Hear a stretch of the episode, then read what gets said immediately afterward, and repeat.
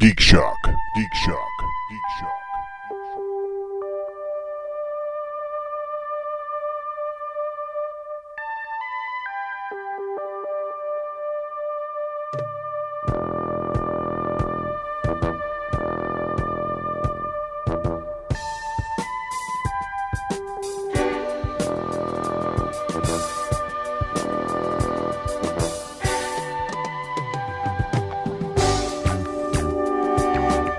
Three, what is this Universal two- Studios Halloween Horror Nights 2017? You're a horror guy. You should know. Yeah, I know. I know exactly what that is. Wait, Universal Horror Nights? Studios. So it's like uh, Dracula, Wolfman, Oh, you're that kind of killing shit. me. You're Universal killing me. Monsters. It's like not Scary Farm and um, Do oh, what's you- the, the theme uh, parks. Universal Disney okay. Halloween I night. get it. Theme parks have learned it is very, very let's say Lucrative uh, to- profitable yes, to r- completely f- overhaul their parks during the Halloween season. Throw make about five or six haunted houses with certain scare zones, and yeah, basically have their own haunted theme park for about a month, month and a half. If Much they're like the- really cool. Much like the Adventure Dome becomes, uh, the hell's it become? Right dome. Fright Dome. That's right. Yes. Has anybody here ever apply, ever, ever tried out for that? Has anybody ever auditioned for that? Nope. I mean, I've, I've worked in my share of haunted houses, but Freakling Brothers, all I've worked out for here in Vegas. Okay. It's fun work. Yeah. If you Fun can get work. I'm considering it. You should. Well, they're hiring real soon. If I know. I, I got to figure out when. I, Yeah. when I when I was a reporter, I always got the uh, press release about when they were hired, doing that. of but, uh, course. Now you got to do what the rest of us do. Google. yeah. What's this? What's- But Halloween Horror Nights, especially the one in Orlando, that one is well known. They get uh, celebrity designers for their haunted houses. Clive Barker's been one. Rob Zombie's been one quite a few times. Ugh, Rob And, Zombie. and of course, they own so many horror properties anyway that that licensing is not an issue. So, Halloween Horror Nights. That's Orlando. That's probably number one. Knott's Berry Farm is number one if you're on the West Coast. Hey, What are you welcome, doing? welcome to It's Geek your Shock mic. number 404. Wow. It's your Are mic. you dude. okay, Kirsten? Kristen is Kirsten is Andy tonight. Spider Man. Spider Man. wrapped up in cords over here. That's like the Bermuda Triangle for you, It's right a, there. It's a C3PO falling up down into the pit. Oh. So, so I'm going to try it again. I am Master Torgo. 80s Jeff. Commander K. Back checked Andy. Preacher Man Matt. And we're here to talk. Preacher Man Matt. We can geek. Yeah, we- Missionary Matt. Yeah. Yeah, and Exactly. this missionary finest of Uh, yeah. white button-down Let shirt, me, let me black tell pants. you about the good book. For some reason, I'm not getting Missionary Man out of you so much today as Good Humor You're Man. getting Michelin Man. Yeah, it's Fine. I'm, I'm- Okay. I'm getting Good Humor Man. Damn. Wow. Stay puffed marshmallow man who stood in a No, fire. Yeah. Stay puffed marshmallow man. I think I said this is okay earlier. I, I, I uh, recognize that I too have the body of a movie star. Unfortunately, it's Bob Hoskins and Roger Rabbit. Okay. Yeah. Well, I just I finished. was gonna say Fatty Arbuckle, but sure why not. Oh, wow! Wow. Fatty was a very large man. I was gonna say that's a little bit more your Yeah. your era there. have you looked at that's a pictures? double Of, whammy. have you looked at pictures of Curly, the fat guy from Three Stooges? yes. not that fat. No, not really. Really? No. I've never heard him called Curly the fat guy. Everyone thinks of him as a fat guy, Well, he's larger than the other two. right? But uh, that's when you would describe Well, us. he's He's the- really the skinny mean now. guy, the fat guy, and the guy with crazy hair. He's really skinny now. I just thought like of him as- really skinny. I always thought of him as the bald guy. All right, that too. Yeah. And they're all brothers, were they not? Like real Uh, life. no. Um, I thought you were gonna there- roll there were into A couple the- of them related. Um, Big fat balding guy with stubby Cousins, cigar in his brothers, mouth, Bo his and pants Shemp half zipped. Howard and uh, Larry. Curly Howard. Was Curly Howard? It was Larry I Moe, don't know. Yeah. Curly Shemp, and Curly Joe were the ones that I recall. Yeah, Yeah, but they this- were, were, were they related? Yeah. Uh, Uh, some of them were. uh, some of them Shemp, were. Two Shemp of and them Mo were. were for sure. Yes. Yes. Shemp and Mo. But they they did look very similar. Yeah, yeah. Shemp was more the Frankenstein Mo. Mm-hmm. Yeah.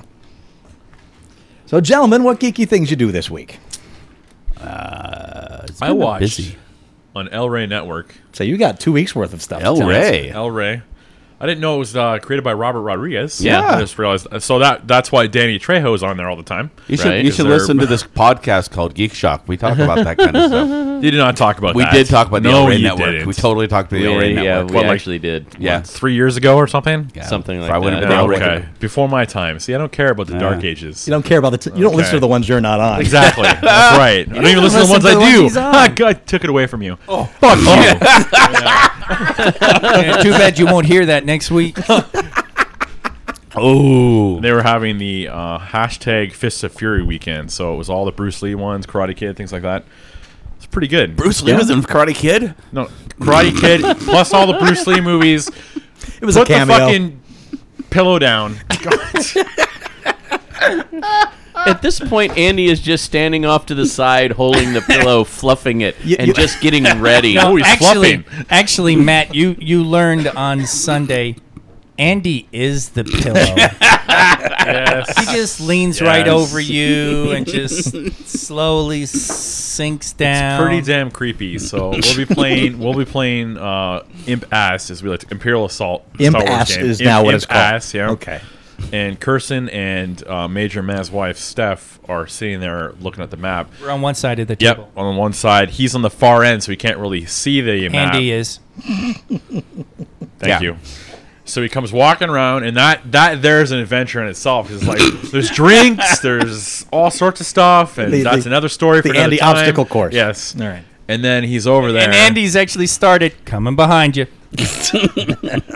and he puts his belly on Kirsten's shoulder, puts something else on Steph's shoulder, and it's like he's leaning over, and then Kirsten's like, yeah, "You're looking a little too close. Uh, just get away from me." And then he did it this last weekend, and oh my god, it's creepy. I did it to you. Is what you're saying? Yes, Yes, that's your, the point yes. you're missing. Yes. You can talk about all you want, but until you've experienced the, official full Andy Monty? pillow, yeah, Five D experience. Yeah. it's important to be able to. 'cause There's little friggin' lines that I keep trying to shoot through the, wa- the walls you can't shoot through. Okay. And I can't see them from the Yeah, end of the that's table. why he does I got to it. move around and see where the walls are. Yeah. you're excused. Yeah. Okay. Yeah, it was funny. He just he goes around the other side, and I'm like, oh, good, they're gonna get it. and Matt's like, oh, and Paulette is just like her scrunching up her shoulders, and it's just like, ah. and it wasn't even like he was touching them. It's just this looming presence inches from you. It's, it's anticipation. There are many people the who've full enjoyed cringe. my touch. Yeah, Anticipation, we, Andy. we should invite him to the game. Mm, No, no, no, not gonna happen. we finished our uh, we finished the latest campaign of Imperial Assault. Yeah. Successful. No, No, Oh. we're not. as we were rising up and, and Major Meh was all, ah, you guys are too bad. We actually started a mission that he was like ready to just give us. He's like, I don't see how I can, I don't see, I can't, I don't, look, we can skip this one and just go on to the next. I don't see how I can, and we're like, just let us play it. And he beat Let us. us to be. Uh, yeah, yeah, we beat it, Yeah. So, if you lose in this case, do you just go back and replay that mission, or No, no, you're done? no. You're dead. You, No. you, no, no, no. You're n- you're never dead, but you may not. You don't get money to buy equipment. You don't get experience to buy to improve your skills. This was a forced mission, which meant we didn't get anything. But if we defeat it, he doesn't get the imperial player doesn't get an improvement to his characters. oh wait a second. So the person running the game Plays the Imperial. actually gains experience points and abilities Exactly. as well. Yeah. They gain experience. They gain what is called influence, which they can use to buy better and better abilities and skills. So your characters are leveling up, but the things you're fighting are getting tougher too. Yes. Wow. I, I, I didn't realize that. I figured they just constructed the scenario so the next one would be incrementally tougher, but not that it would be masterminded by a award to the person running the game. The scenarios are randomly chosen. Oh, Yeah. So um, I don't know. I was thinking this more like a kind of a descent kind of thing. Right. No, not quite. Not quite. Huh. Yeah. Probably like this game. Because Descent, you have the the game master as such. It's D and D, but the game master is really reined in as to what he can do. Yeah. Yeah, all the rules are set for them, and the player. You always buy trap, and then my characters are constantly falling on it, and the knock of armor kills them. But I'm not yeah. Mm. saying it's easy, but it's but uh, you don't grow as a game master in that game. No, you definitely grow in this one. You get t- tougher and tougher. I mean, like the one- we played one where Darth Vader showed up at the end, and and destroyed. Eh, but we us. actually yeah, I say that. How do you win that? we uh, he K- that we talked about is where K one K we, we all died. K got off with the last turn. He yeah, escaped the with very the plans. the- it was it was it was wonderfully cinematic. It was the last turn. This is it. W- Do it or win it. And I had to get on an escape shuttle to blast away. And I had enough movement points to get right on it. Literally down to one square, one point of movement. It was Wow. literally Whereas- row one. And we and we managed to block Vader just enough so he couldn't like stun me or do something to cause me to lose that movement. Whereas Wow. this game, we, we- although we were really powerful, everyone leveled up and they were really tough, we still lost the whole thing. At the end of the thing, we, we ended up. Oh my god. Jabba uh, executes us and and our friends and family who Jabba promised to help in exchange for our services, he told us would be enslaved.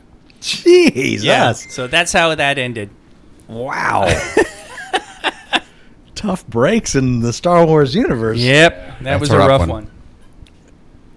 You know, it, it sounds to me that if you're a fan of video games like XCOM, Imperial Salt is your game as far as board games go.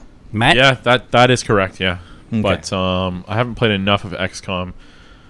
They have turn limits in XCOM, right? Yes, and you have to usually do things within a certain amount of turns. Yeah. Yeah, that's very. this one is imperial assault. unrealistic, though. The Imperial Assault. like you have six turns to uh, get all the way over here, and uh, we have all this in the way, and this door has a blast door and has 18 health. Have Right. fun. I, I don't know. That sounds like XCOM 2 to me, especially. Yeah. So Yeah. I mean, the last. Was it the last one?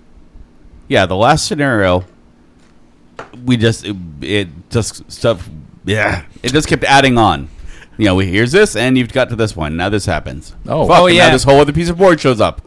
Now we go through this. Okay, Yeah. get to that. And now this whole other piece In of board round shows up. two, the mission progresses, which means that in round two, you start. You don't even know necessarily what you're doing, what your objective is. And it's like in round two, the mission progresses, and something happens, and you get an idea of what you need to do. More pieces of something map like kept coming out, Yeah. and they were mobile pieces of map too, so we had to keep chasing after. Oh it. yeah, and he got he got multiple moves. It really fucking sucked. He, we, they were we were fighting over the sar- Sarlacc pit in sand skiffs.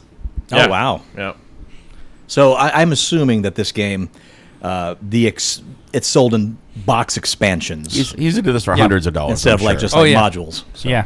yeah. he He, he, has- he comes is- by with a with a, a tool case uh, with a toolbox the size of uh, you know as if you're repairing all of the Chevys in Detroit. Yeah, yeah, not not a toolbox like a fisherman's tackle box. Okay. It's like a mini job box you would find on a site. I'm surprised it doesn't have wheels. Yeah. Wow. and and and you know typical major meh delivery he's like yeah i finally had to just get this because there's so many pieces so That's my phone. You, you grabbed your phone and just threw it. You just threw alrighty then Woo! i'm absolved of the wire fraud yeah. Wire fraud. Well, gentlemen, I, I I tried to finish it today, but our internet conspired against me to finish the last episode. So I'm one episode away from finishing Iron Fist. oh Yeah. I'm nearly there. Wait a I was sec. hoping to have it all done Wait Wow. a sec. Right now. right now. Yeah, you missed the fact that l- last week we talked about Luke Cage. Yeah. Yeah, you missed it. you missed it. Son of a bitch! Oh my. so yeah, you finish it. the, the look on Matt's face was priceless. It was just like, it was like that whole. It's like I was only gone one week. What the fuck? You did finish it though. Luke Cage? Yes. Yes. Okay, good. I was about to give you hell for going on to Iron Fist No. because Luke Cage is bad. Oh, but that would've Iron been Fist great. is worse. Uh, Luke Cage is not bad. The, the second half of Luke Cage is not as good as Wait, the first. wait half. till you hear the second half of what he's going to say, Matt. Yeah, Okay. if, if you want to know my feelings about Luke Cage, What? Listen to the episode. Okay, I get it. Yeah, there you go. go. Go. So, Iron Fist, I don't understand everyone's problem with it. I re- Really? I really enjoy it. Oh, that's great. I'm I'm I'm kind of flabbergasted. That, was, that was a mic drop, and you could hear that Matt, one. Matt's night is just getting worse and worse. Yeah. Dropped the mic and went Wow. to the trash can. Yeah. Picking up I his, can't his hear throat. what you're saying. So you, don't like have Iron a, Fist? I like you, Iron Fist. you don't have a problem with his wooden acting and inability to look like he's actually fighting. No, uh, uh, fights are crap? The only problem I really have with Iron Fist is some of the director's choices because it's just really weird because there's like two or three episodes where they decide to do a split screen for it like during a fight or whatever, but just for like a fraction of a second and then they don't do it again for like another couple episodes. And that's commit if you're going to do if you're going to do that style, Mm. you know, bring the split screen up on a regular basis or just don't do it, but don't do it like 3 times in a series. That makes no sense. Are you talking about the axe, the hatchet fighting scene? Th- I think, there, I that think was in there's one of one them. on that one, yeah, yeah. There, there was a couple in that one. But that was yeah. You're right. That is. but I would clunky. forget that it would even happen. And then it would come up again like f- a couple episodes later. I'm like, oh yeah, that happened a couple episodes ago. They did split screen, and and and then s- then they do it once, maybe twice in a fight, and it's gone forever. So that I don't get.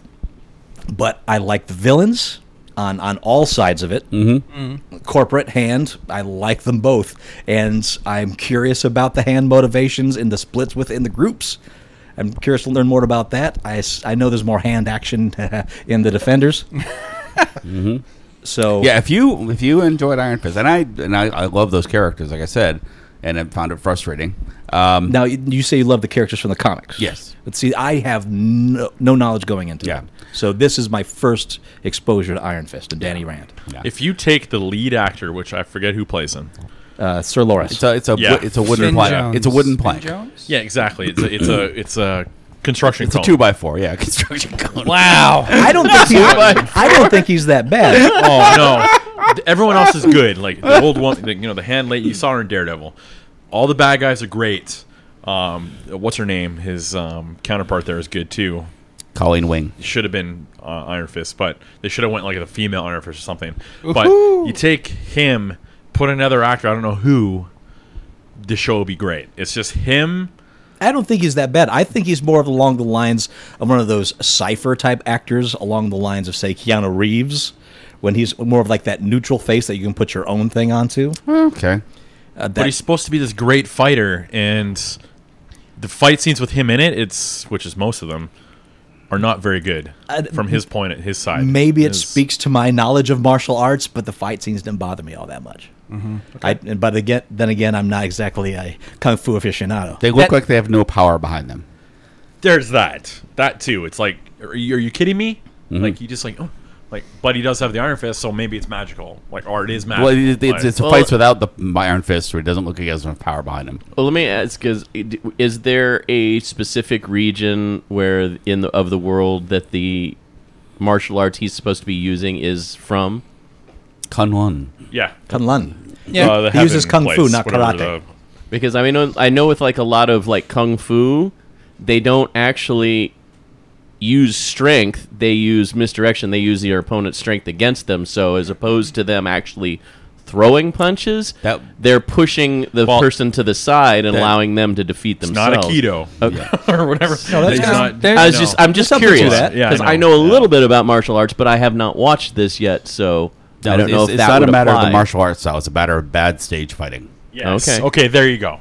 I, I Uh, do it's- think this could have been better under better direction. Yes. That that I definitely agree. You're with. saying the choreography of the stage fighting is bad. not even just that, but how it's shot. There's a lot of stuff that happens in shadow, so you're not able to see too wanna clearly catch- what's going on. Probably the shadows are to hide the bad fighting. it might be. I maybe if I want to catch, like, watch it real closely and see if the choreographer is the same as Daredevil, and see if they're just trying to go a different way with it. would be interesting if it is. I don't think it is. Because if it is, what the hell happens? right. Alright. But I'm glad you're enjoying it. I'm glad you're, you're getting. Yeah, and I if like you- I like the overarching storyline. I love evil corporations.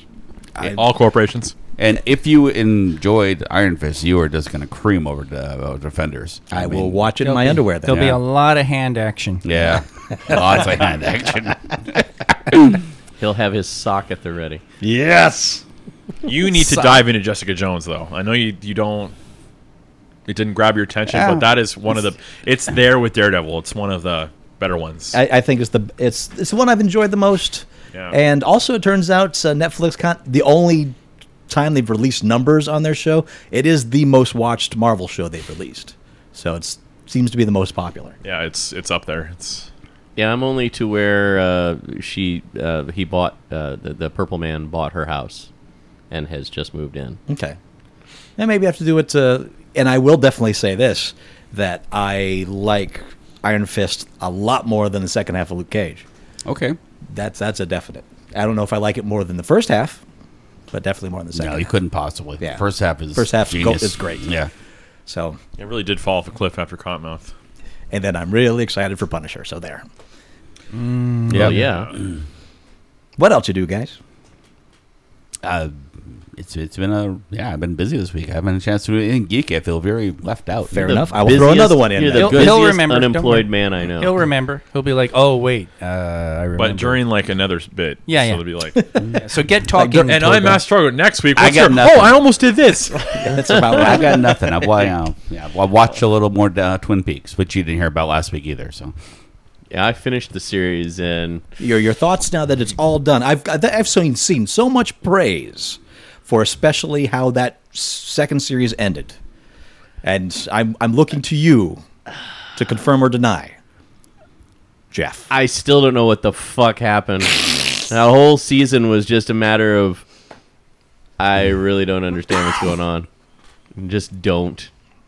It's you know Yep. Okay. I'm, that's that solves it for me. It's, You know, it's Lynch trying to develop this universe, and only Lynch really knows what's going on. Like only Does he, he? has an idea of what is actually taking place, and his use of bizarre imagery and everything notwithstanding, it does not always lend itself to a good, strong through narrative. So I think I that- will say this return, the, you know, the return as they call it, d- wasn't even necessary. I mean, it's like it didn't answer any questions that I felt were left over from the the original series I or think- Fire Walk with Me. I think that David Lynch films in general, except for maybe a couple of them. That's right, Thunder people. Get I used to it. wasn't sure if that was yeah. Da- David Lynch films in general Bombs are are falling. are best enjoyed by people who enjoy puzzles with no solutions. Who want Hmm. Who the to, hell is that? people who people who want to dig into and and try to figure something out based on what's not being said. Um, Seems like a waste of time. Philosophy of movies, students. That kind of mentality.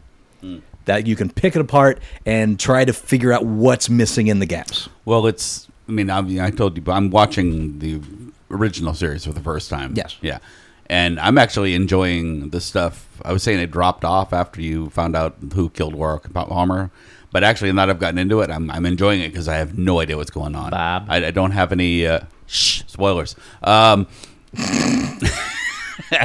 I, I'd have no idea where it's going, so it's, it's fun. It's, it's weird Lynch stuff without knowing where it's going at this moment. So That's okay. Lynch didn't know either, so you're Yeah. on the same boat. and I don't know if it ends either. Don't tell me. It doesn't because there's another series after that. Yeah, right. Uh, Just ask Jeff. He says it's great. Oh, I I remember something geeky I did. Hmm. I went and saw Close Encounters. Ah. In the theater. Yes. Oh, I'm jealous. Yeah, that was that was actually that was actually uh, interesting. Um, I hadn't seen it in the theater since I was a kid. My mom took me. I never saw it in the theater. Yeah, it was one of my mom's favorite movies, so I got a whole bunch of memories there. Beautiful. So I watch Um, it all the time on you know TV yeah. or Blu-ray, but And I it- would say it- ev every other week for that guy. it was it was interesting to watch on the big screen. Um, there were certain elements of the the the the picture that um, really only show up in in the um, in the big screen version, and you really get uh, you get a taste realizing that this is um, this is uh, Spielberg's uh, what is it by now? His third film? Because Sugarland was the first film, not including the TV yeah, if you, stuff. don't, if you don't count, du- if you don't count dual, yeah, right. Yeah.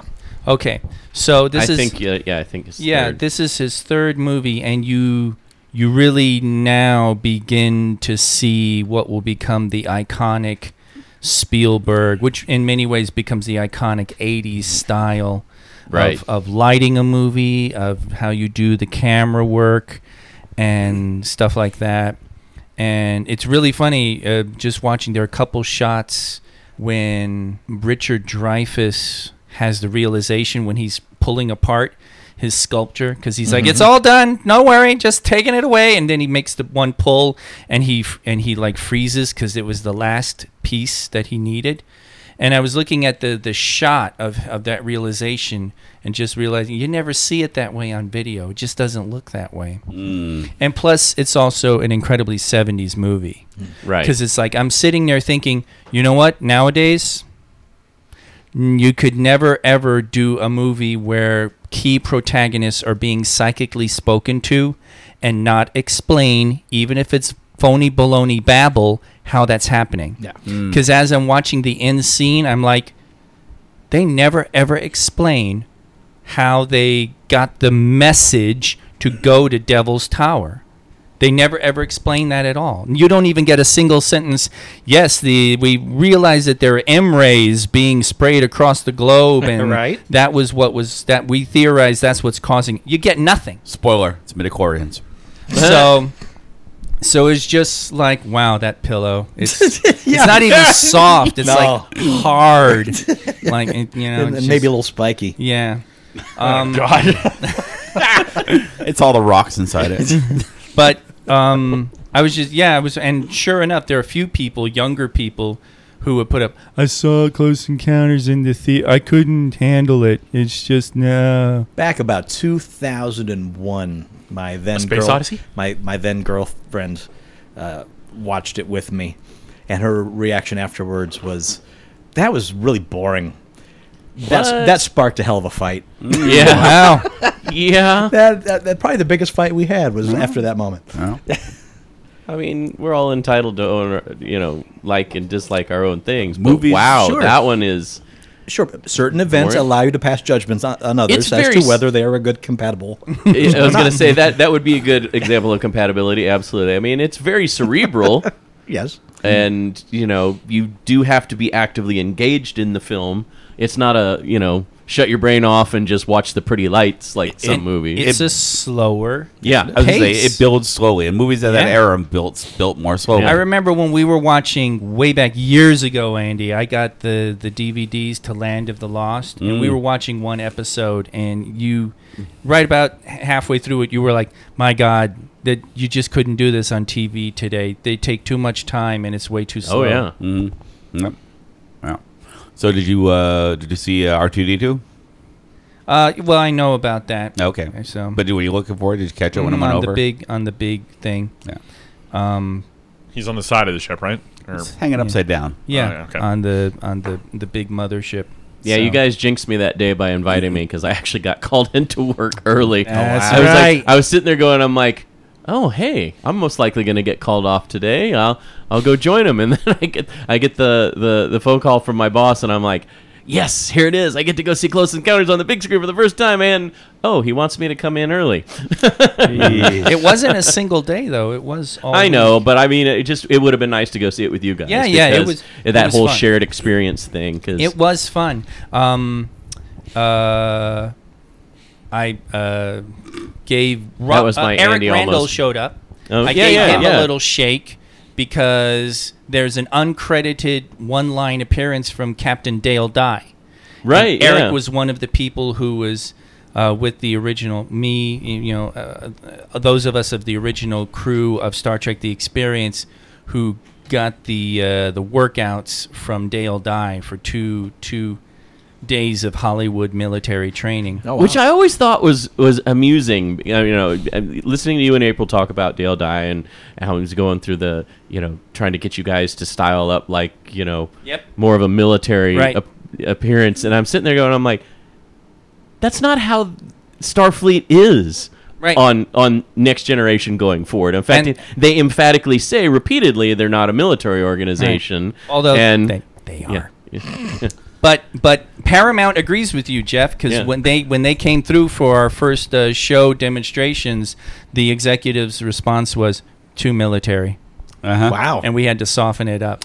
Yeah, I mean, o- e- even even in the original series, it, there was only a few times where somebody would snap to when Kirk was dressing him down in front of the rest of the security or whatever. You know, it just it's I came across this phrase twice this week. I'd never heard it before, and first time was in reference to Star Trek. okay. Competency porn. Yeah, I love that phrase. yeah, yeah. Pretty much. That's exactly what kinda Star Trek do- is, it's Kinda does competency describe porn. it. The- this- this- so competency porn would be what? It just people doing the. It's a people- it's it's a Yeah. show about people doing what they're best at very well. I think I- it was in reference to The Martian was the first time I saw it. Someone Ah, on face, okay. Mm. fe- on this Shock Monkeys layer put it out there. I think. I, I saw it on a, a post from Dragon Con where I saw Okay. it first. actually in direct, directly in reference to Star Trek. yep.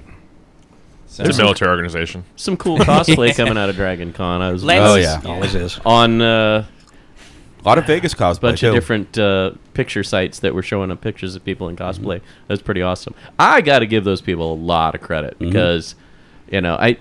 It's sad sometimes I'll hear people say it's like, "Oh, that person shouldn't be dressed up as that person," and isn't that character, you know, like really s- extremely physically fit? And I'm like, you know what? They're out there doing something they love. They're, you know, in many cases, exposing their flaws for in in an outfit that is Mm-hmm. fairly skimpy. Just let them do it. Let them have fun. Let them enjoy There's a- it. Yeah, co- comic book, comic book superhero in particular, costumes are not designed to hide your flaws. no, they're not. And, and fandom has enough room for a million fat Batman. Yep. Absolutely. And I love, love, love the really obscure costumes. Like, like when you see them and you're like, "Oh shit, that was in that one episode or that that one s- background character in the movie." Uh, in fact, uh, during the con, uh, I don't know if you got to see this, Kay, but uh, there was a guy dressed up as Picard from Love Boat: The Next Generation, the SNL skit. So I've got a picture of Wow, that's that, and it was perfect. like it, I I turned around, I saw it, I was like, "That's awesome! I have to have a picture." And he's like, "Please go ahead." And I- Probably the best that the best kind of reference cosplay like that ever is from our very own April A. Bear. Yes. who Oh, yeah. One year went as Lucy. yes, So you mentioned SNL The- Uh-huh. when you was talking about um, Close Encounters. I was immediately going to the Bill Murray uh, Lounge Lizard character where he did the um, Close Encounters theme. Right. That's, that's the lounge song. I never Or- re- I- Star Wars. no, no, I heard it's- the that, song. that was Star Wars. I The know, I Close- was just saying, First or. I said or. encounters love. yeah. Oh yeah, yeah. yes, Mr. Murray. what I like about Dragon Con versus Comic Con, there's not a lot of news announcements this week. Yeah, Mm. And that is the big difference between the two. Comic Con seems to be the place where all the big names are announcing all their shit. Mm-hmm. Dragon Con seems to be the place where everyone just digs deep in their own fandom and meets others in their own I fandom. really want to get to Dragon Con because first of all, the cosplay that I saw was great. Second of all, for some reason, they have a skeptics track, which is bizarre. Where was it this year? This here? It's always in Atlanta. It's it's always Oh, in, yeah. okay. yeah. Before we get off Close Encounters, does anybody remember that disco version of Close Encounters? Same guy that did the Ewoks rapping. yes. Yes. That- I- every time I hear that, like occasionally it'll pop in on like uh, like my seventy on the satellite uh, radio. They have the jukebox of cheese Yeah, yeah. where it pops on and they'll play somebody will request something really obscure from the 70s and that came on and I was just cracking up because I had not heard it since I was a kid Mm-hmm. and it's just so goddamn ridiculous. it was a You K- can't help but like it. It was a KB's toy store. Uh-huh.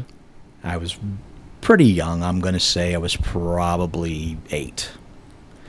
And there was a record called Spaced Out Disco. Mm. All right, Spaced Out Disco. And there underneath, Star Wars. I didn't care about the whole disco thing, but I, here's a record, Star Wars, that had this really creepy, what I didn't realize at the time was the Close Encounters of the Third Kind poster, but kind of a really there's something out there look in my eyes so i'm like oh it's star wars and i like the star wars theme and i can't wait so mom this is what i want from kb toy wah, wah, wah. did i get it yes so i brought it home now our record player And again, this was record for talking. you Right, know, this is vinyl. prob- this might be seventy nine or eighty Right. when this happened.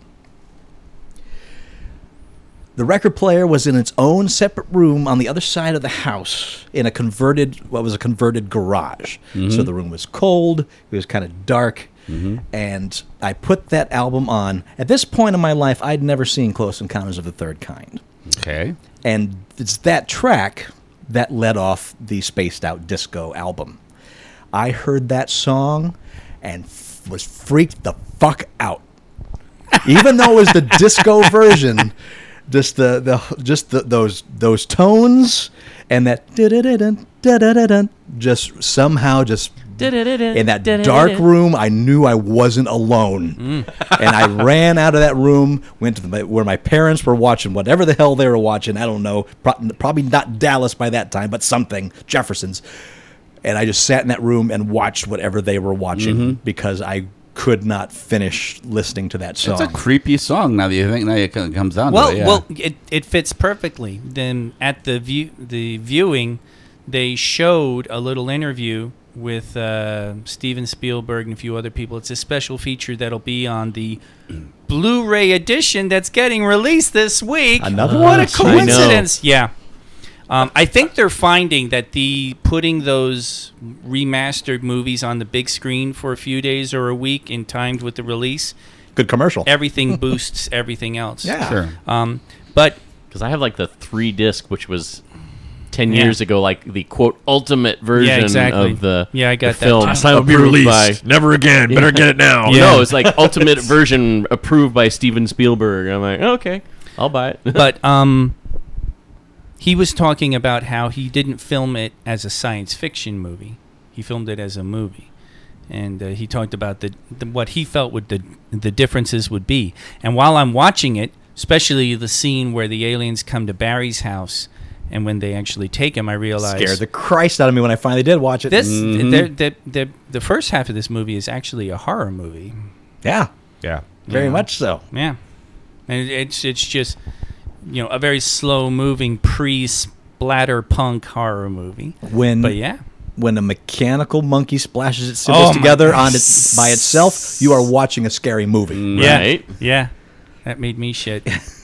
what is it about mechanical monkeys just ching ching ching? They're It's that just, face. You mean that Oh one my up there? God. Yeah. Yeah. Up there, Todd. Yeah, I, I own, that's, that's the reason I owned it because it scared me so much when I was a kid. So it's up on the shelf, absolutely. Yeah, Yeah, there it is. Way up on the shelf where it can't get you. oh wow. and after get you. reading Stephen King's story, The Monkey, that sucker better stay quiet. I was That's why trying to there's a bat. find a picture of uh, the sci-fi disco album I had because you ju- your story reminded me so much of my, when my mom got it a garage sale for me that had it had the Close Encounters theme disco version, it had the Star Wars disco theme version, uh, and it had like a couple other sci-fi. Star Trek.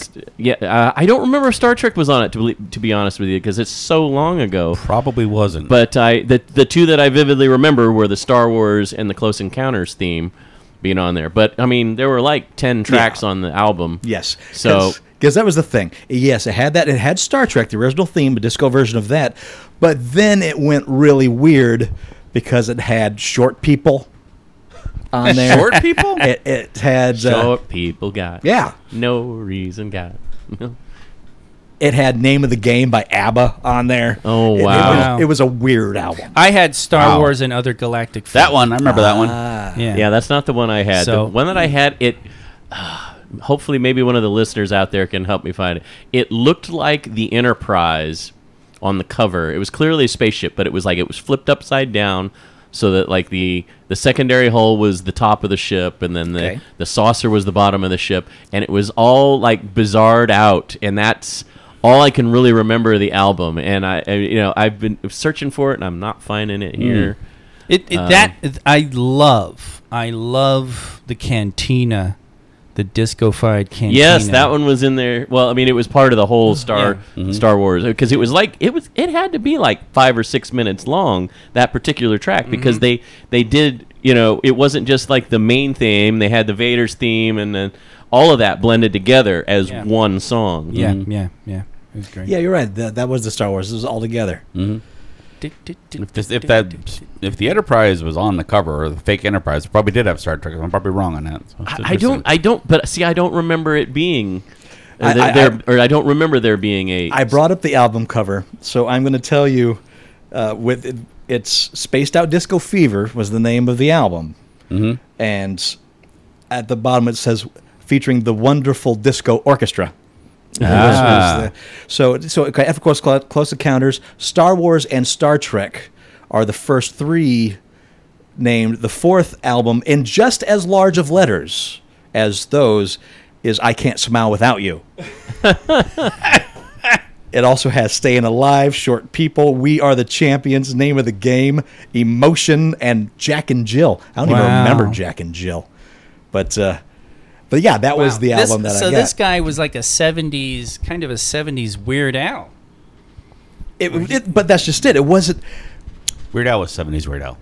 They only did those three songs, the disco things, the Star Wars, the Star Trek, it- and Close Encounters. Everything else was the original artist. Oh, it's the original. yes. Oh, that- not So really. weird. Probably wasn't the original artist. It was probably the original artist in quotes.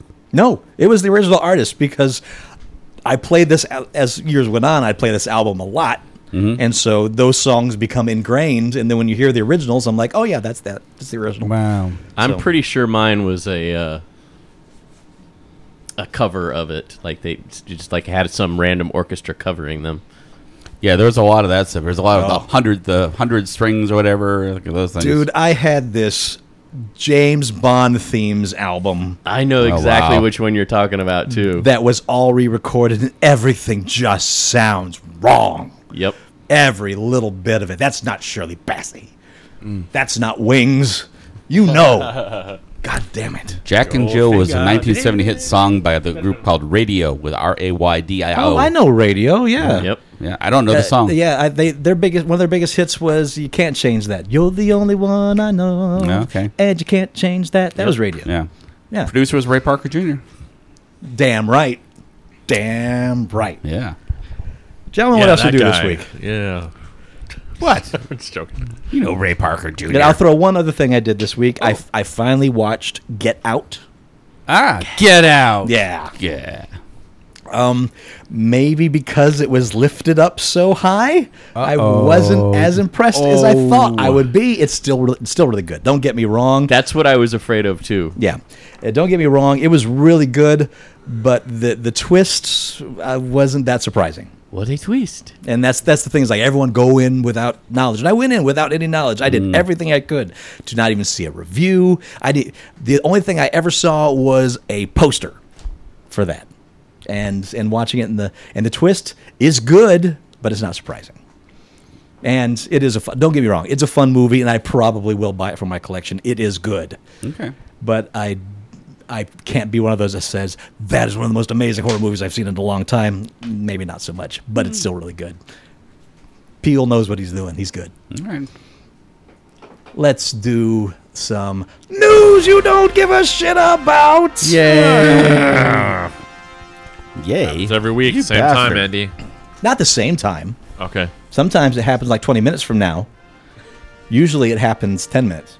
But the No. point, the important thing is Andy's suffering. You know what? You're right. Let's have just a news you don't give a shit about one episode, whole episode. A lit- some a some little- weeks that can be arranged. Horror. The horror. a Yeah. little suffering is good for the soul. I hear. News you don't give a shit about. This is actually kind of big news. Must have a robust soul at this point. Star Wars Episode 9 is going to need a new director. Lucasfilm announced that Colin Trevorrow has officially exited the project. Here's the studio's full statement. Lucasfilm and Colin Trevorrow have mutually chosen to part ways on Star, Tro- Star Trek Episode 9, Star Trek, Star Wars Episode 9. Uh, Colin has mind blown. Colin has been a wonderful collaborator throughout the development process, but we have all come to the conclusion that our visions for the project differ. We wish Colin the best, and we'll be sharing more information about the film soon. Unquote. According to the Hollywood Reporter, the exit came as script issues continued to be a sore spot during the film's pre-production, as Trevorrow failed to find a spark after multiple drafts. Combine that with his working relationship with Lucasfilm head Kathleen Kennedy becoming, quote, unmanageable, and it's another exit. Is this happening more often, or are we just more aware of it? with them it kind of is uh, new writer jack thorne uh, was hired to take a crack at the project in august trevorrow's exit is the latest in a relatively long line of directorial issues on the new run of Star Wars films, uh, Phil Lord and Chris Miller were replaced by Ron Howard for the Han Solo prequel. Josh Trank left a different spin off, uh, reportedly a Boba Fett film, while the film was still in early stages of development. And beyond that, there was also a bit of trouble behind the scenes of Rogue One, a Star Wars story, with director Gareth Edwards allegedly losing a bit of control in the production to Lucasfilm during reshoots. So, yes, there has been some directorial trouble. It looks like Disney Lucasfilm has found what they feel is their successful formula for new Star Wars and they're they're being rather strong in making making it kind of omnipresent. what's kind of interesting to me is this i- almost mirrors the original Star Wars trilogy with Lucasfilm. Like Lucas, you know, did that first one kind of on his own and so on. The second one, th- th- what many consider the best Star Wars film, he was the most hands off on. He Yeah. hired another director, another writer, and everything, and he was like kind of managing the ranch and trying to get uh, th- all his other Lucasfilm projects up and running and he was ke- he kept hearing notes about how shooting was going longer. All his money was on the line, but but it was costing more, and and the director was doing things he didn't want them to do, but the producer was insisting to let the director do what he wanted to do, and that's why we never got that same director on the third one, and why the third one is more under the reins of Lucas because he didn't want to repeat of em- his experience of Empire Strikes Back. Right. So I think that's what we're seeing here is that you're seeing Disney at first giving some some license early and then are like no no no no no Raina no no this is our vision we need directors that are doing our vision we don't want the Right. director's vision we want our vision so now Disney is the new Lucas Right. So it's yeah, they're trying to break from the whole auteur which theme uh, or uh, style as opposed, and then they have a story group that is doing the Yeah. grand story and i understand not wanting the the left veering directors in that regard however in the si- and the side stories in the the solo stories in the the smaller non numbered episodes if you will i think that's areas where you should let the directors go a little bit and so that's why I'm kind of saddened with the whole Han Solo thing and bringing Howard in over the other two. Yeah. But and I understand, agree. I, mean, I can understand that as like, okay, listen, the, we have the stories blocked out. This is how we want them to sound, look, and feel all the way to episode 22. I get that, but the side stories let the directors do their thing. So we give it to. you, It just makes us sad. it's it's I again you don't- news you don't give a shit about is stuff that's both we don't really care about and stuff that gives us pause and a little bit of worry. Right. That's why DC finds itself in here a lot. it's the glappy. It's the glappy stuff. Is some of it's the glappy stuff, absolutely. Although you know what, let me throw this question out there. Um, if you could have a director, any director, you you are the sole decider, red light, green light, and you are the only executive. Who would you like to hire to film a Star Wars movie? Mick G. Get the fuck out. well, there, this, this was always talked about and never happened. I would just love for Spielberg yeah, to do one. hmm I was gonna say that too, but I'd actually kind of be interested to see somebody like Steven Soderbergh do a, Oh. Yeah, a sure. Star Wars film. Catherine Bigelow. Ah, Quentin Tarantino's. God damn it! God damn yes. All those Ewoks running around going, I am- fucking Houdini. Ah. David Lynch. You know what? that was actually going to be my answer. I know. I would love to see David Lynch let loose on the Star Wars universe. Is that still out there on YouTube? Is Jared's film still out there? Somewhere I out there. think it's out. We there. got a link to that. oh, my God. Yeah, David Lynch's Revenge of the Jedi, if you Yeah. can find it. Uh, Jared Formby, one of our Trek alums, did this little short movie, and it's it's very Lynchian. Yep. and it's it's it's very good. It's it's fun. Because, in case you're not aware, Lynch was at one point in talks to direct a Star Wars film, and then he turned it down and made Dune instead. So, Mm-hmm. so that that could have happened. Oh, Dune Wars. That just would have been. Wars. I'll take it. You know, well, considering how much of Star Wars comes from Dune, you Fine know, point. Really suits. Star Wars just kind of stole from everything. Oh, it's yeah, an he- amalgamation of, of wonderful things all thrown Yeah, together. yeah. I mean, it's just It's the all English language of, uh, of uh, films. it's good. Uh, a reboot of The Crow, Why? and, and the thing is that this has made this category Eight times at least. many times in the last few years. This has been forever in development. It, it refuses to die. If you don't know The Crow, uh, Alex Proyas's 90s goth classic, starring Brandon Lee and based on the indie comic by James O'Barr, uh, it's been in the works for nearly a decade at this point. Uh, host of directors, uh, Stephen Norrington, Juan Carlos Fresnadillo, and more. A host of stars, Bradley Cooper was attached, uh, John Huston, and more. Uh, ha- but the film slipped into the darkest pits of development hell uh, when the studio Relativity folded. According to the Hollywood Reporter, Sony Pictures has signed on to the long gestating project as a distributor, giving the film new heft as it continues its fight to the big screen. Uh, last year, after a legal battle in which producer Edward R. Pressman fought to take away any creative control from Relativity, the film landed new producers. Last fall, it was announced that Samuel Hadida's Davis Films, Highland Film Group, and Electric Shadow would finance, produce, and distribute the film. Now Sony's come aboard as distributor, while all of those companies are still attached, along with Kevin Mishner and Mishner Films. My, I, this really falls into the you news you don't give a shit category so much that I actually spaced out and have no Now, of idea what I course, said. of course, I'm sure you're not the only one out there, dude. I would love to be in on those meetings. All right, where's the direction we want to go with this movie? I don't know. What do you think? What do you think? What do you think? What do you think? You're Oh, fired. he's got the most money. Okay, so what, we'll listen to him.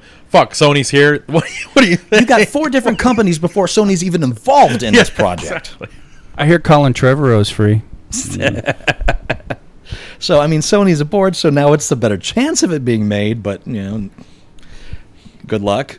As far as the creative team goes, Hollywood Reporter reports that Jason Momoa, no, Momoa and uh, Corin Hardy are still likely to stay on as far as star and director, respectively. Pressman has promised for a long time that the film titled The Crow Reborn will be more faithful adaptation of Obar's work rather than the gothic fantasy pre- uh, presented in the 90s. Uh, apparently, that's still the plan. The Crow was kind of, the comic was kind of gothic fantasy. It, it kind of that's I've always been I've always been confused by this aspect of this story Yeah. because yes, James O'Barr's The Crow is a even the look is almost in the comic. Yeah. It's, it's a It's goth. It's very proto-goth. much a goth, yeah. So I've and to be fair, I don't remember ever reading the o- original O'Barr, so I can't say if one to the other. Who directed the one in the I 90s? did. Wes Craven? Uh, no, uh, Proyas is the name. Why was I thinking Wes Craven? I don't know because that is not a Wes Craven style joint. Wes Craven's Star Wars. How about this? Rob Zombie Star Wars. I was thinking that. Yeah. With a Z. Oh, yeah, that could be some fun stuff. Star Wars. No. Oh, Star Wars. Star Wars. Uh, Yeah, I. with a Z. Or even when you're pillowing a joke, Andy will pillow the pillow. That's right. let me let me ask before I've got we superior pillow. before we leave the crow here. okay.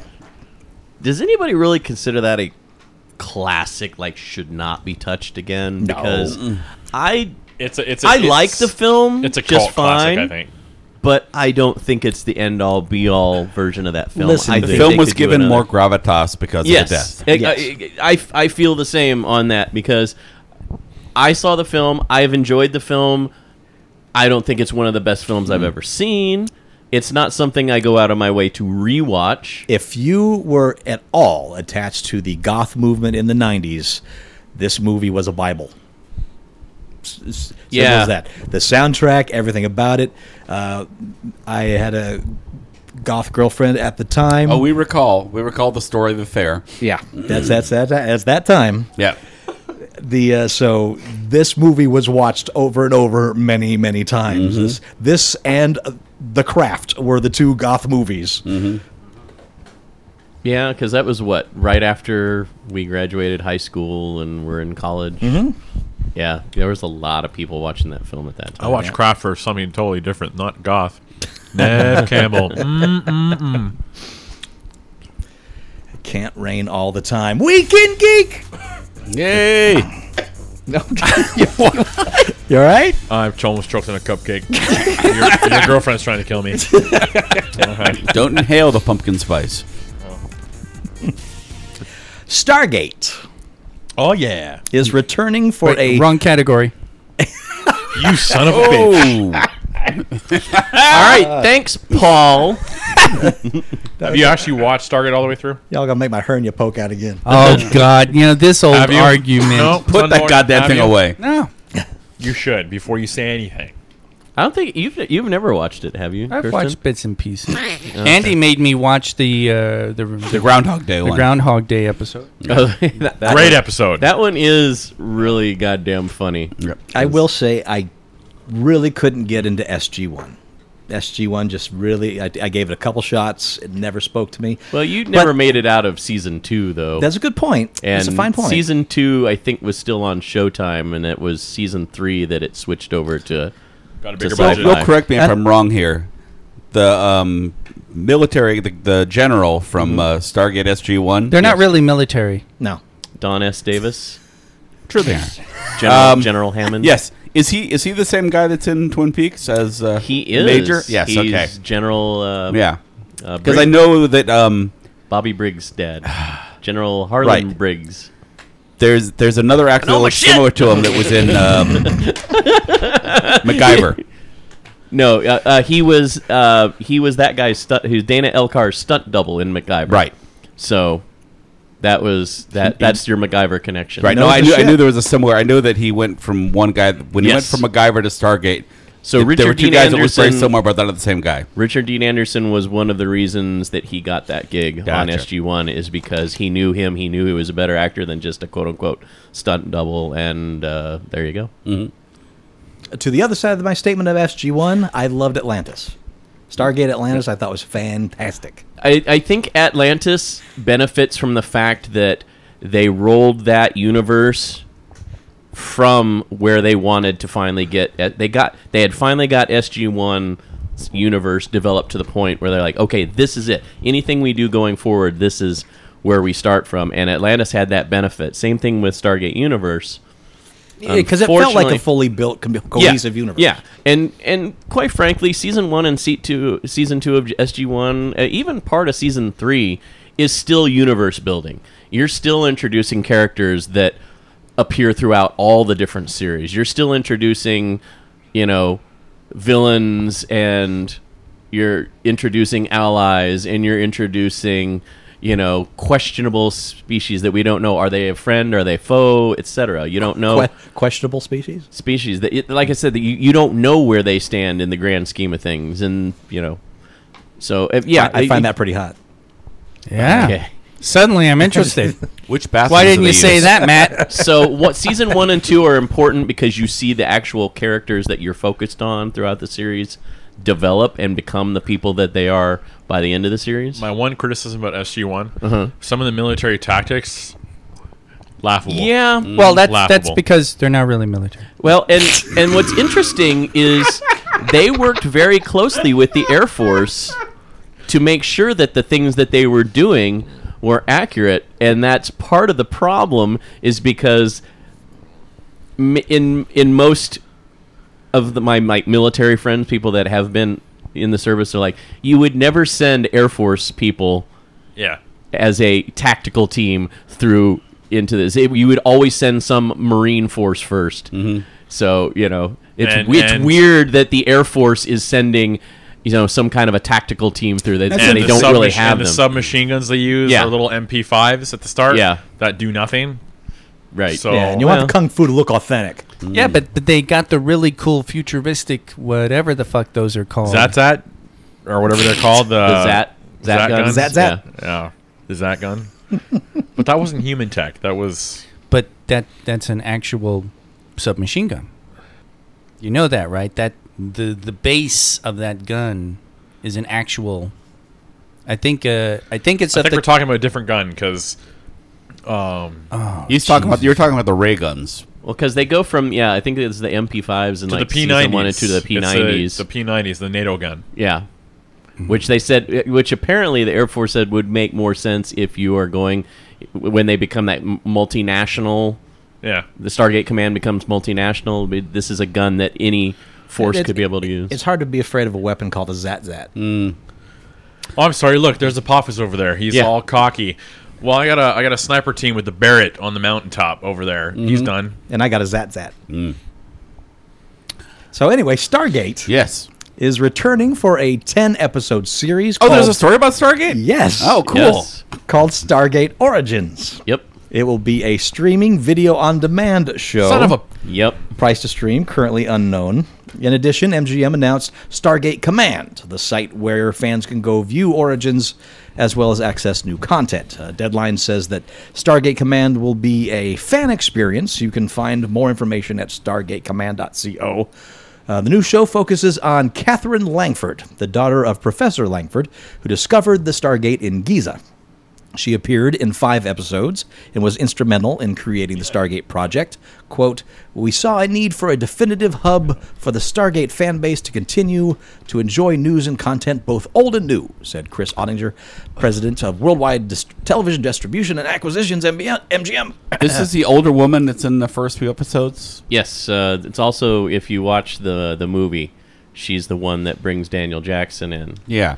So Catherine Langford. this is going back in the past. We're going to see where they find Yes. the Stargate. This Okay. is them Interesting. It's it's yeah. You see it in the beginning of actually you, you see it a couple of times in the series too, where they go back to Egypt and you, you see where they're uncovering the the headstones and so I'm forth. talking about the the FNP ninety, by the way, submachine gun. Uh, just so Oh, we're back on guns. Okay. well, Yeah. just That's to, good. Mm. to clear that. Is that good? Is That's that all good. right? Is that okay? Is that good? It's not as good as a That's Zat good. Zat. I like well. that. This is the Zat gun. We're ta- I was talking about the pistol. It's- Okay, so it's that's a the ray Gould- gun thing. A Gould technology, Yeah, yeah, yeah. from the Gould, yeah. What's the Raoul. stupid gun that we hated in uh, um, Elliot uh, Gould gun. the zombie game in uh, in uh, Black Ops? The one that's basically a BB gun. Probably an MP5. No, Probably a Zat Zat. I'll look it up. You guys keep going. I'm gonna. Yeah. well, I it's have the a, one that we, we would just never take because it couldn't kill a zombie. It took, even with insta kill, it took two shots to kill the zombie. What, two shots is not insta kill. 22? I know. A 22? Base, it's it's less than a twenty-two. It's, it's That's when you right. want to challenge. That's the gun you take. It's a Mm-hmm. 19. That's a gun. That's a man's gun. Actor Richard Anderson, best f- known for his roles in The Six D- Million Dollar Man and The Bionic Woman, is dead, age 91. Anderson was a contract player at MGM and Fox and had nearly 200 roles to his name spread across film and television. He played Oscar Goldman in The Six Million Dollar Oh. Man and its spin off, The Bionic Woman. Goldman was the head of the Office of Scientific Intelligence and boss to the eponymous Steve Austin. He was also responsible for turning Jamie Steve Austin? Summers. 316. not Stone Cold. See, now that's the other confusion. Steve Austin, It's 'cause- astronaut. When Oscar Goodman started running for mayor, Yes. I had it confused with Oscar Goldman for a while. and I'm Okay, like, that's is that really fucking the same awesome. name? Did Steve Austin stomp a mud hole in uh, Richard Anderson there? Or Yeah. what? Okay. Uh, so, you're, so you're probably familiar with the opening sequence. We can rebuild him. We have the technology. We can make him better than he was. Better, stronger, faster. That Ba-na-na-na. was Richard Anderson. Fact check does karaoke. Besides The Six Million Dollar Man and The Bionic Woman, some of Anderson's biggest films included Paths of Glory, Escape from Fort Bravo, Forbidden Planet, and Seven Days in May. And on the TV side, he was seen in Knight Rider, Dynasty, and Ironside, and was the narrator on Kung Fu The Legend Continues. Oh. Yeah. So here's another piece of fun information, unless you don't want to s- stream something new. One of Neil Gaiman's original projects has finally landed a U.S. home in the form of Likely Stories, assuming you're up for one more streaming service. The horror streaming service Shudder, that's uh, $4.99 a month, For now. has picked up the U.S. rights to the collection of short films, which originally aired in the UK's Sky Arts Network in 2016. The films are adapted from Gaiman's deep collection of works and short stories and share some cast members across four films. They're described as a mix of fantasy and horror. Here's how Shudder des- vaguely describes the series. Adapted from Gaiman's Dark Tales, this collection of distinct, odd, and brilliant short stories is both cinematic and strange. In each film, each character is compelled to share their story, and we're drawn into their very act of telling tall tales. While each episode has its own lead character, they are backed by an ensemble cast that play across all four bold and original films. So Oh. it's already on Shutter. So if you want to see it, you can see it now.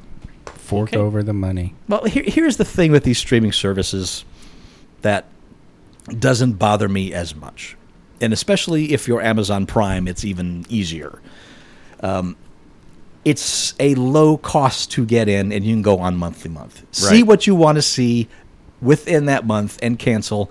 You've basically paid a five dollar rental fee for everything they own. own, If you can find the time to watch as much as you can, Yeah, and uh, what you were when, when we were on Stargate, I was trying to look it up because I uh, I'd gotten an email about that because I'm on the the fan site and uh, they're charging. It says twenty dollar one time only fee, aha. and then you get like an exclusive T-shirt and some other goodies and stuff. And Ah, you that get gives T-shirt, you too. and that gives you access to um, Stargate Origins. See, when I'm it behind comes that. Out. So, yeah, you get a little to- Like flip that, with it. yeah. Sure. So I'm guessing it's probably one time, like a year, like twenty dollars for the whole year. But it, it doesn't say anything about it being, you know, renewed. Now, at- I at believe certain that pace, Shudder is one of the channels on Amazon Prime. So if you're an Amazon Prime member, you can usually get like at least one week of the service for free and cancel beforehand. So you can subscribe to Shudder, watch this, and then stop it before you have to pay a dime if you're Amazon Prime. So that's another option. Uh, the, that's one thing that makes us so upset about the Star Trek show on the CBS All Access is that Yeah. they're not releasing it all at once. They're doing it like once Yeah. a week for Uh, Like a real until TV it's all- show. like a real TV show, but on a streaming service. Yeah, what Right. a great idea! Mm. Yeah. I'll be sailing the seven seas Uh, is this- before I pay the CBS thing.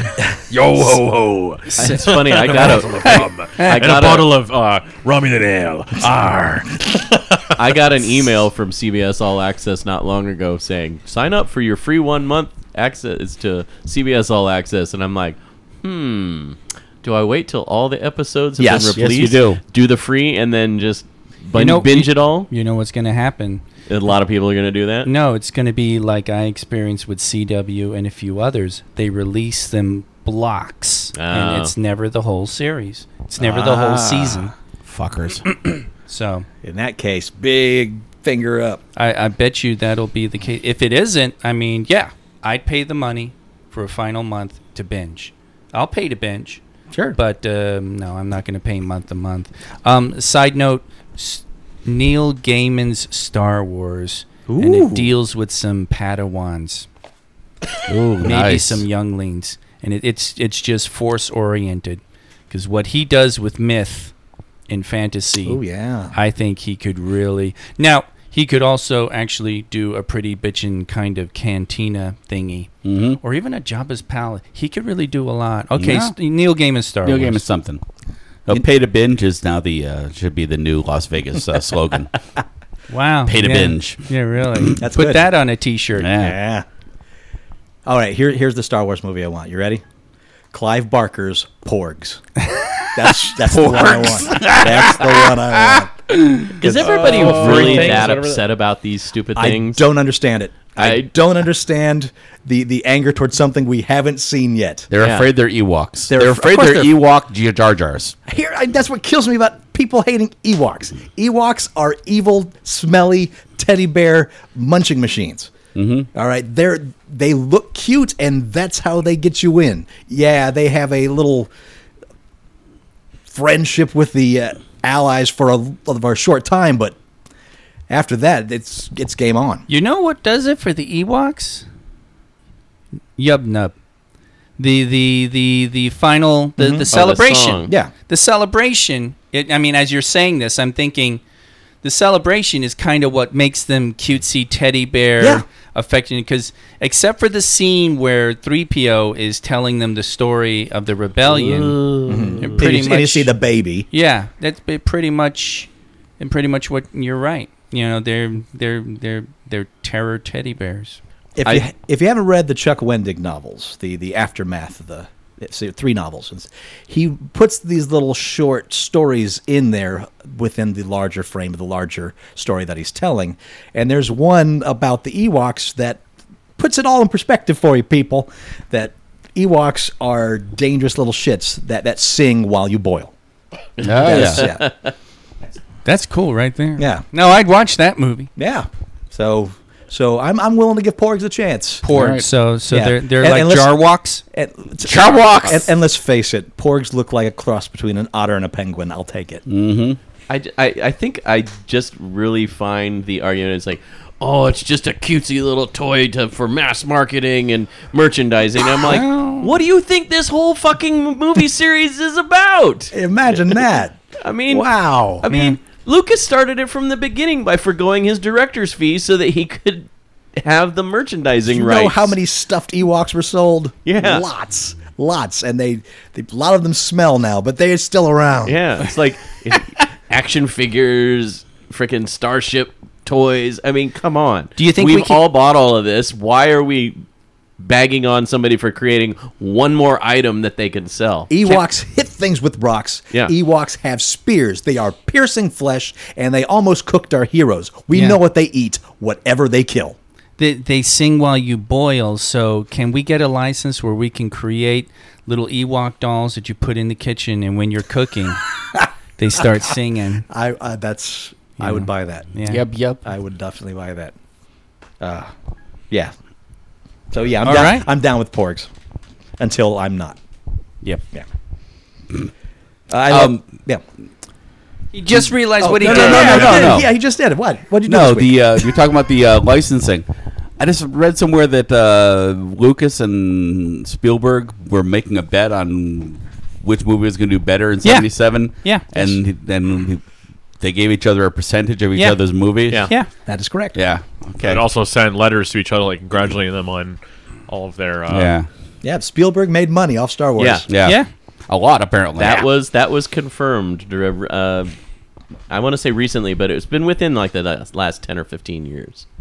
'Cause It was rumored for a long time, but then they finally confirmed it. I love this next story. oh, yeah. I love this next story. But the otters? deep dark race recesses of my heart. The deep dark racist part of your heart. White, white. That's is- There's a White- deep- that's not what, I what? said. Torgo's gonna make podcasts great again. You say, did you say white, white, like, like the Ewoks going like white power Ewoks. Told you they Wow. were evil. Don't feed him. Don't feed him After fried midnight? chicken No. after midnight. No, Oh. Oh. Yikes! hey, that's a direct reference from the movie. Right.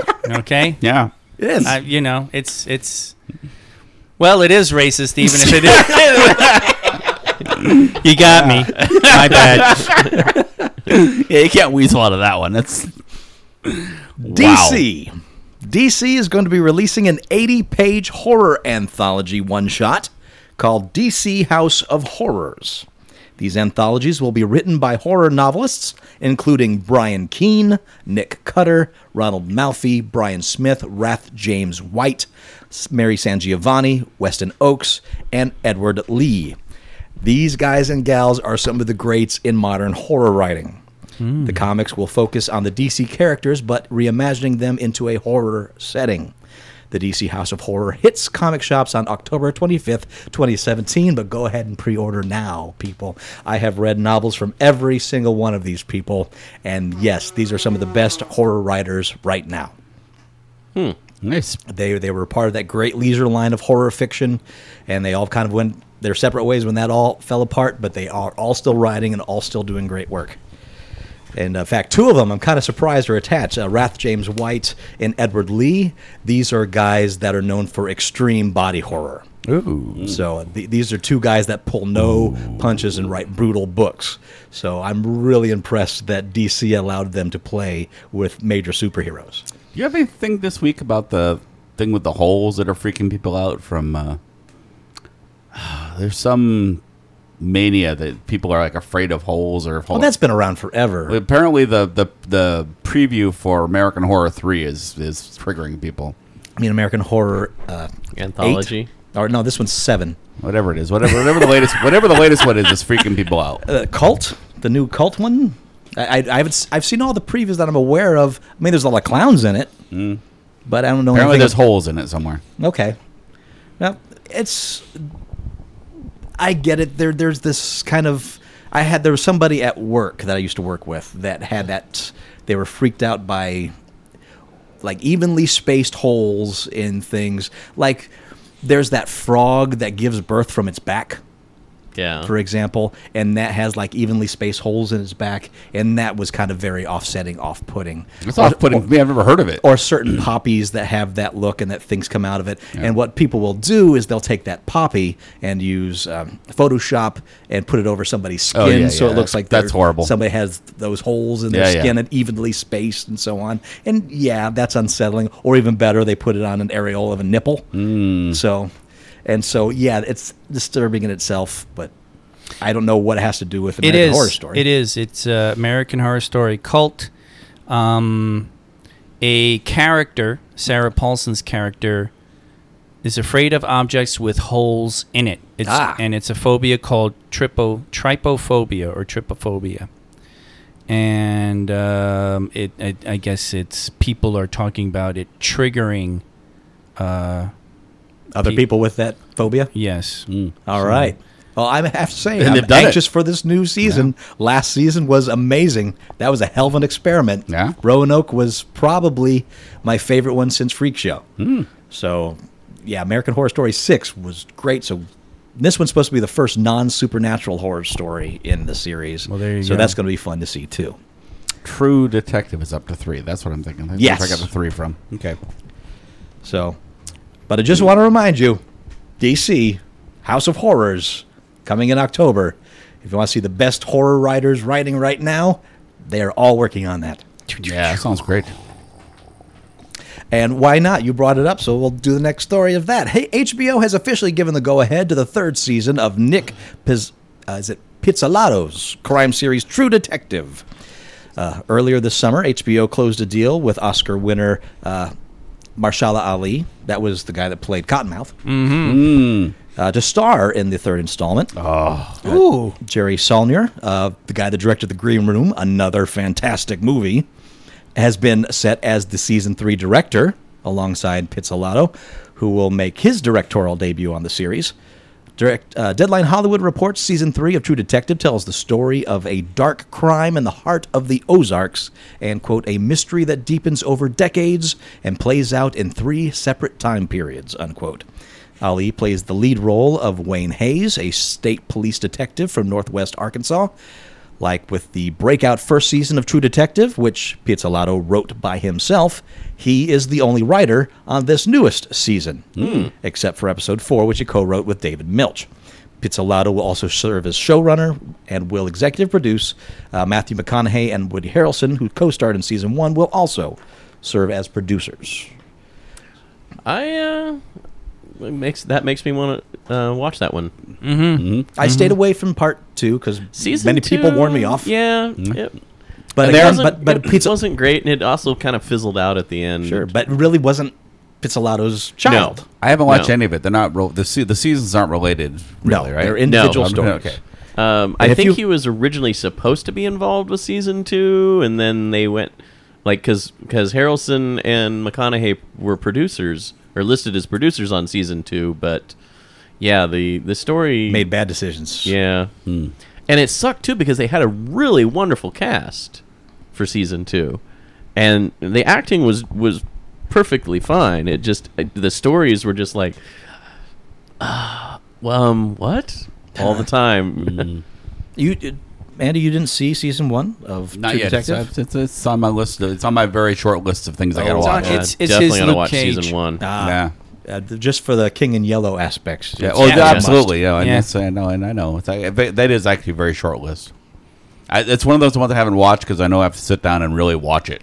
Yeah, this Yes. is this is an active watcher. You have to That's true. pay attention to all the details. You've mentioned that your watching really consists of playing while you're working on projects and Yeah, a stuff. lot of that, A lot yeah. of your watching.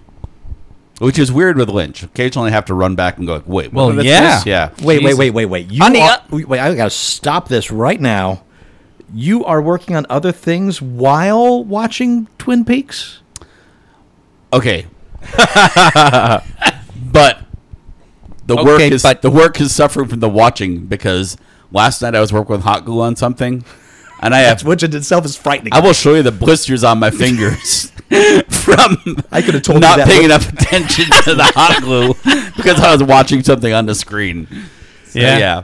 Lynch, I can't think of a single Lynch film you can't actively watch. Yeah, I, I mean, uh, You that- can't passively watch Lynch. it- it's- Can't it's- passively it- watch anything. it's slow enough. Is this that I how can- you watched Luke Cage and, and all that? No. Okay. But it's it's Lynch is slow enough that I can glance down at what I'm working on and look back up. I'm working doing a lot no. of handwork. No. Lynch, Lynch is pretty visual. Yes, he is. I'm- And it- I'm not- it usually has something going on, not in the foreground, the background. Glance, glance. Just I'm I'm like with something with my hands. I'm not even looking at what I'm doing with my hands. but There's I no glance down character named occasionally. Lance. Yeah. You're losing this argument, buddy. David Lynch's glance. Glance. that's, that's actually That's a his new perfume. frag- That's a new fragrance. Yeah. that's- yeah. Uh, oh, here you go. Horror director Eli Roth. that fucker. and it's in gonna this say, category? It's in this category. I loosely use the term horror director. I'll give him horror director. He's not one of my favorites, and he's very hit or miss with me as a ho- even with a horror fan. But yeah, Roth is hitting AMC with a new history of horror series premiering next year on the cable network. Currently titled AMC Visionaries, Eli Roth's History of Horror is a six-part dissection of the horror genre as part of AMC's new Visionary docuseries. a sick part? Sick, well, it is the Eli Eli Roth. Oh, okay. I'm thrilled to be part of this incredible series, he says.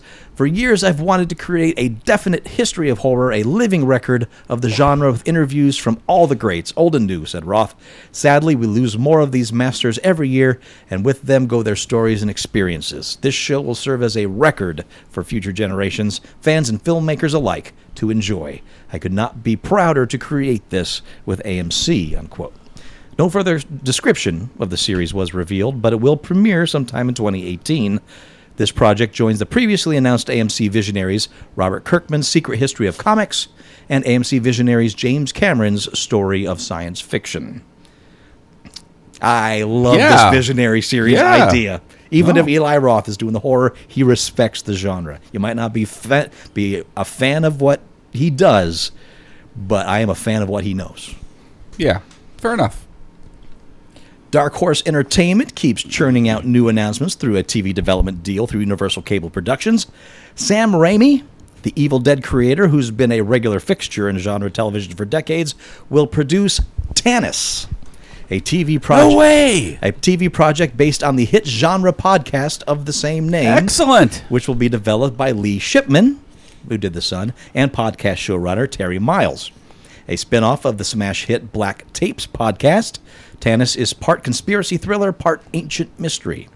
Also on the list of new projects is Mind Management, the Dark Horse comic by uh, Matt Kint, uh, about a secretive government agency of super spies.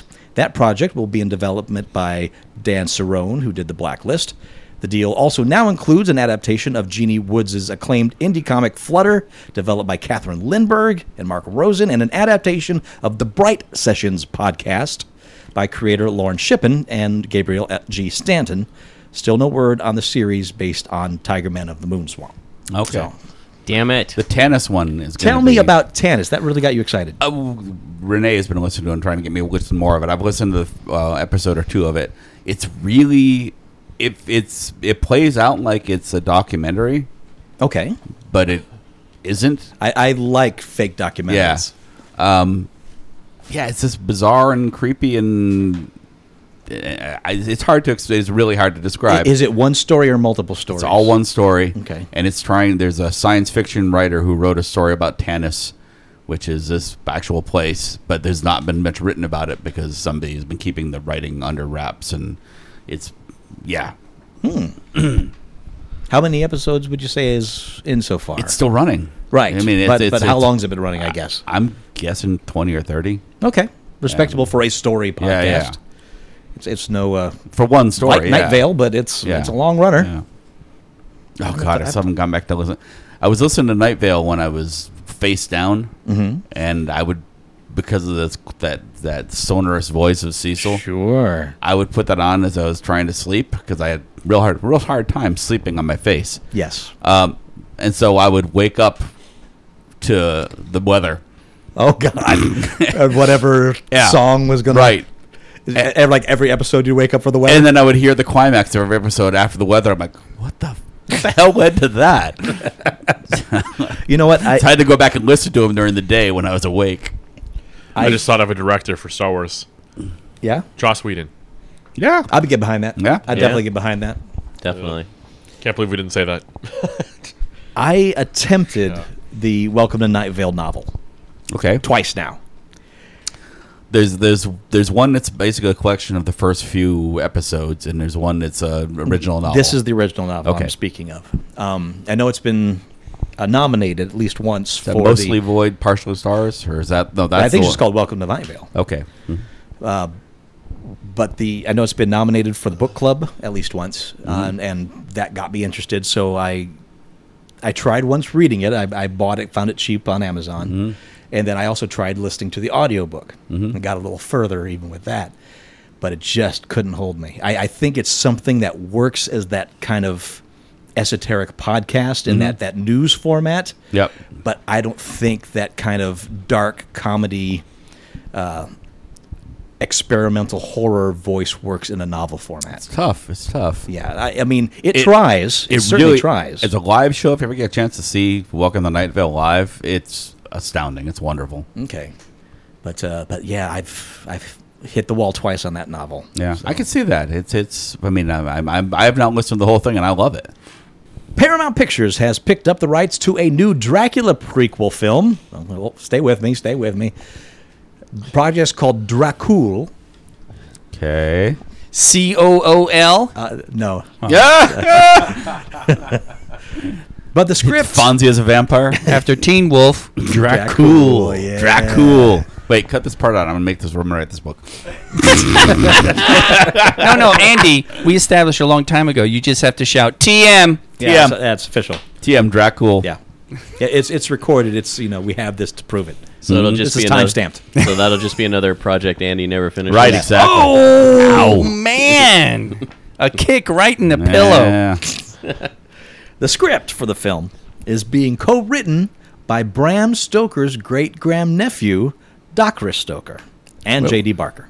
What's the first name again? Docra, D A C R E. Okay. They're Jewish, you know. Doctor Stoker, huh? The film is being set up as a directing project for it director, Andy Muschietti. Mm-hmm. So we already know it's that's some good hands. According to Deadline, the story is set in 1868, quote, where a 21-year-old Bram Stoker meets with an ungodly evil that he traps in an ancient tower, all the while scribbling the events that led him there, unquote. With Dr. Stoker being involved with the project, this will be the first Dracula prequel story fully authorized by Bram Stoker's estate. This isn't the first time he's played around with the vampire heritage, though. In 2009, he co wrote a novel called Dracula, the Undashed Dead. And then 2011, he directed a documentary called Dracula Meets Stoker. As for Muschietti coming on board to direct, he's got a few projects in the pipeline already, such as the sequel to It as well. And he says his next movie after that's going to be Robotech. We already talked about that as well. So if, if he does sign on, expect this down the way. That's, um, I just read a zine. Actually, somebody wrote their put a short story into a zine that I picked up at some convention and came to the top of the surface of my piles as I was cleaning the house out. Um, and it was Nikolai Tesla versus vampires. And one of the things Nikolai Tesla does is telegraph Bram Stoker to find out if the book was real or not. And yeah, That's cute. Raven Metzner has been tapped as the new showrunner for the second season of Marvel's Iron Fist, replacing season one showru- showrunner Scott Buck, who has now moved on to Marvel's Inhumans at ABC. And from what I'm hearing about the Inhumans, that's not s- doing so well critically. Oh, I wonder why. Weren't we supposed to just had the uh, the big screen reveal? of happened. Yeah, it did. happened. It Yep. did come and go. I because Yeah, I and- I remember going, oh, I should look up to see when that's happening. And The, the Not word finding a listing coming here. from that is not good, like at all. Like it- like hearing phrases like "The Inhumans is the worst of the MCU so far." Oh. awesome. Well, it's good to put the Iron Fist guy in it then. Wow. Well, it's the Iron Fist guy that did it. Oh, the guy that didn't Yeah. humans? Well, that explains it. So That's what I just. yeah, no, no, no, no, no. Andy is saying Finn Jones. He's Oh, you mean saying the Danny actor. Rand. No, I'm saying I, I thought you were saying that the the director, showrunner. the showrunner, went from one to the other. Okay. Yes. Yeah. Okay. Yeah, we're all on. Oh, board. okay. All right. Never mind. Metzner recently ended a stint as executive producer on Fox's Sleepy Hollow and was a consulting Is producer. that still a thing? uh, no, that ended. Uh, Okay. was a consulting producer on Heroes Reborn and Falling Skies, and once upon a time penned a script for Elektra. Uh, season two will see Danny Rand, still Finn Jones, uh, return as the Living Weapon after his stint in this summer's The Defenders. Also back is Colleen Wing. She will, who will team up with Luke Cage's Misty Knight. The Daughters of the Dragon united on the small screen for the first time. Yay. So yes, and uh, unless this last episode of Iron Fist screws the pooch, I'm excited for this, especially if there's a new new showrunner, uh, because that might mean some better choices in direction. There's a good chunk of Misty Knight and Defenders, so you'll enjoy that. Yeah. ah, ah, A chunk of it. yeah. Yeah, I, I kind of know. This is always spoiled. Let's see. I, yeah, let's do this one too. Uh, producers Scott Steindorf and Dylan Russell. It's have- like it's like a three way joke that only they know what they're talking about. I'm I'm just sitting here going, I have no idea what's happening. I have no idea what's going Whose on fault? here. Whose fault? It's yours and mine, Jeff. It's your and my fault. We can't blame anyone else for not understanding I this joke. guess. Producers Ste Scott Steindorf and Dylan Russell have picked up the film and TV rights to the Godwave trilogy of books, written by Patrick Hemstreet. The books follow a neuroscientist and a mathematician who have figured out how to unlock, quote, incredible power dormant in 90% of the human brain, unquote. Boy, does that oh sound, fam- God! sound Not the familiar. Thames- uh, That's- That's a myth. Test subjects develop godlike powers, but will these powers be used for good or evil? Uh, the God Wave was published last year, and the second book in the series, The God Peak, came out a couple weeks ago, and there's a third book in the works. Uh, Steindorf and Russell paid six figures for the trilogy of books, which they intend to turn into a series of movies. Hemstreet will be executive producer on the film. Stop making things based on the idea we only use ten percent of our brain. It's not true. Is there? Yeah. Yeah. I mean, hell, that that whole thing was they they rebrought out the contradictory research that proves that humans use much more of their brain than 10% when uh, the Scarlett Johansson film came out. Uh, I can't- shoot. I- I I can't totally remember blanked the out name on the of it. name. Yeah, uh, and that was just Lucy. Lucy, thank you. That's And it. that was just what 3 years ago? Yeah. So, yeah, I mean, I you're, you're right, Andy. Everybody just needs to stop with We, this. we use 'cause- all our brains, people. Yeah. Yeah. All of it. Just use it all at once. We just hop around. Well, yeah, I mean, you know, certain areas of the brain get. I mean, in the, the functional MRIs that they have done, you know, you see several different areas of the the brain are lit up when you're doing a simple task like you know recognition or translating Andy, it's speech, walking from etc. one place to another Yeah. without spilling shit. It's I like, mean, like a it's a- Christmas tree. No, no, no, no. There's an active part of my brain that I'm not aware of that lights up to try and spell shit. okay, okay. We'd use 100% of our brains if it wasn't for the vaccines. Ah, Mm. those sons of bitches. Stop that. Wow. I can't even joke about it. Gosh. Don't ask. It's it's a long, painful story. You know, I, it's can, I fine. can read it on your face. Yeah. They made a f- bunch of things about you. We only use ten percent of our brain a long time ago when that first came out, and that's fine because we didn't know. Now we know. Shut up. But I mean, the funny thing is that that research was debunked something like 30 years ago. Yes. So, yeah, I get when we were kids, when they didn't really know exactly how the brain worked, that some people theorized this and this theory became suddenly fact. But- when when neuroscientists were like, well, you know, we're not done with our research. You Right. probably shouldn't be putting that out there That's as a common fact. thing. But you know what? Gamma rays won't turn you into the Hulk either. Right. So- right. I'm No, trying to they'll think- just kill you. So yeah, so we kind of that, that's this is no different. This is Well- just an or a easy origin to make superheroes. Well, that's. I mean, that's. I mean, that's what happens. All, all the origins of superheroes depend on whatever the cutting edge technology we don't know about. That's why suddenly everything was nanotech. Suddenly everything was. Uh, Somebody Gamma just rays. killed a porg. The noise in the Maple Leaf Matt. background. somebody Porg step on a killer. porg. They- They're not as cute as I thought they'd sound. what was the short film that you did uh, that you helped My out porn name on call. with the the the people that get exposed to like some radioactive goop and they develop Oh, superpowers? yeah. but they also develop like super cancer Yes. and they all die. Well, that's the punchline. That's, yeah. that um, one killed me because it's like yes, super awesome buddy squad. It's on YouTube.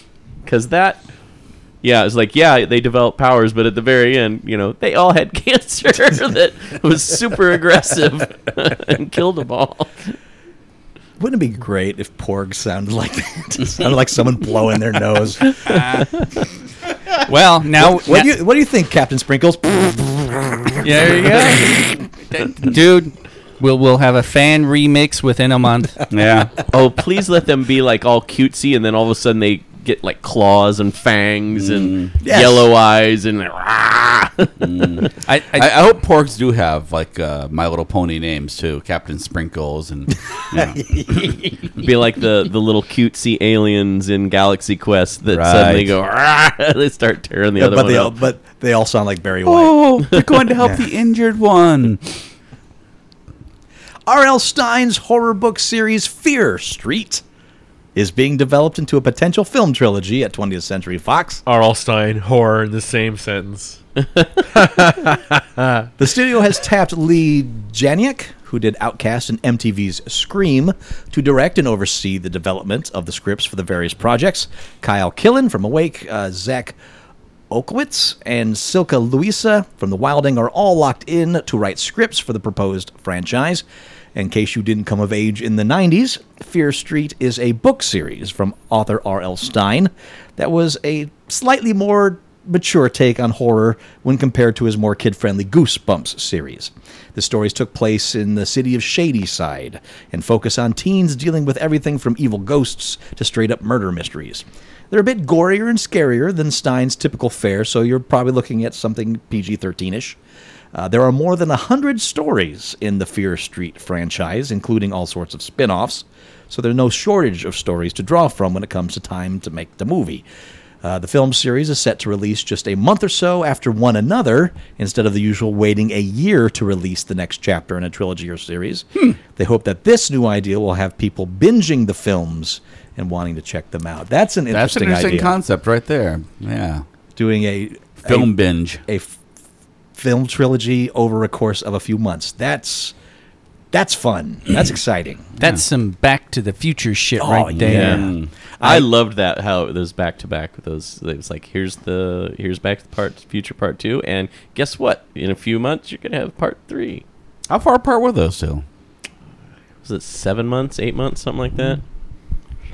See, now you're gonna make me look it up. Hmm. Yeah, yeah, make 'em look absolutely. You should know. You're the Back to the Future fiend. Yeah. I Go back in Hey, time you and check Jeff, it out. You don't know your shit. I don't know the the specific months. I will I will admit to that. So Fear Street was the YA books of the 90s, the horror series. Mm-hmm. I never read any of them. Of course, at that point, you know, I was in college, so I kind of felt myself above it, but I would go revisit that I haven't read now. any R.L. Stein. I learned an interview with him, and he sounded like a cool guy. I, I met him at uh, the Stoker Con. Oh, right, Stoker last, Con. last year. Oh God, that was. Thank you, Stoker Con, for coming to Vegas one year. I know you'll never be back because it wasn't successful, but thank you for giving Mm. us a shot, really. And I got to meet and have R.L. S- Stein sign my Kindle. R.L. Stein's Goosebumps. Uh, when I lived in Evansville, Indiana, I was working at Books a Million. Uh, if you're not familiar with Books a Million, think of like Barnes and Noble, but not as cool. Uh, I don't think it's there anymore, at least not in Evansville. But uh, my college job, working at a bookstore, you know, per- perfect for me. It was great.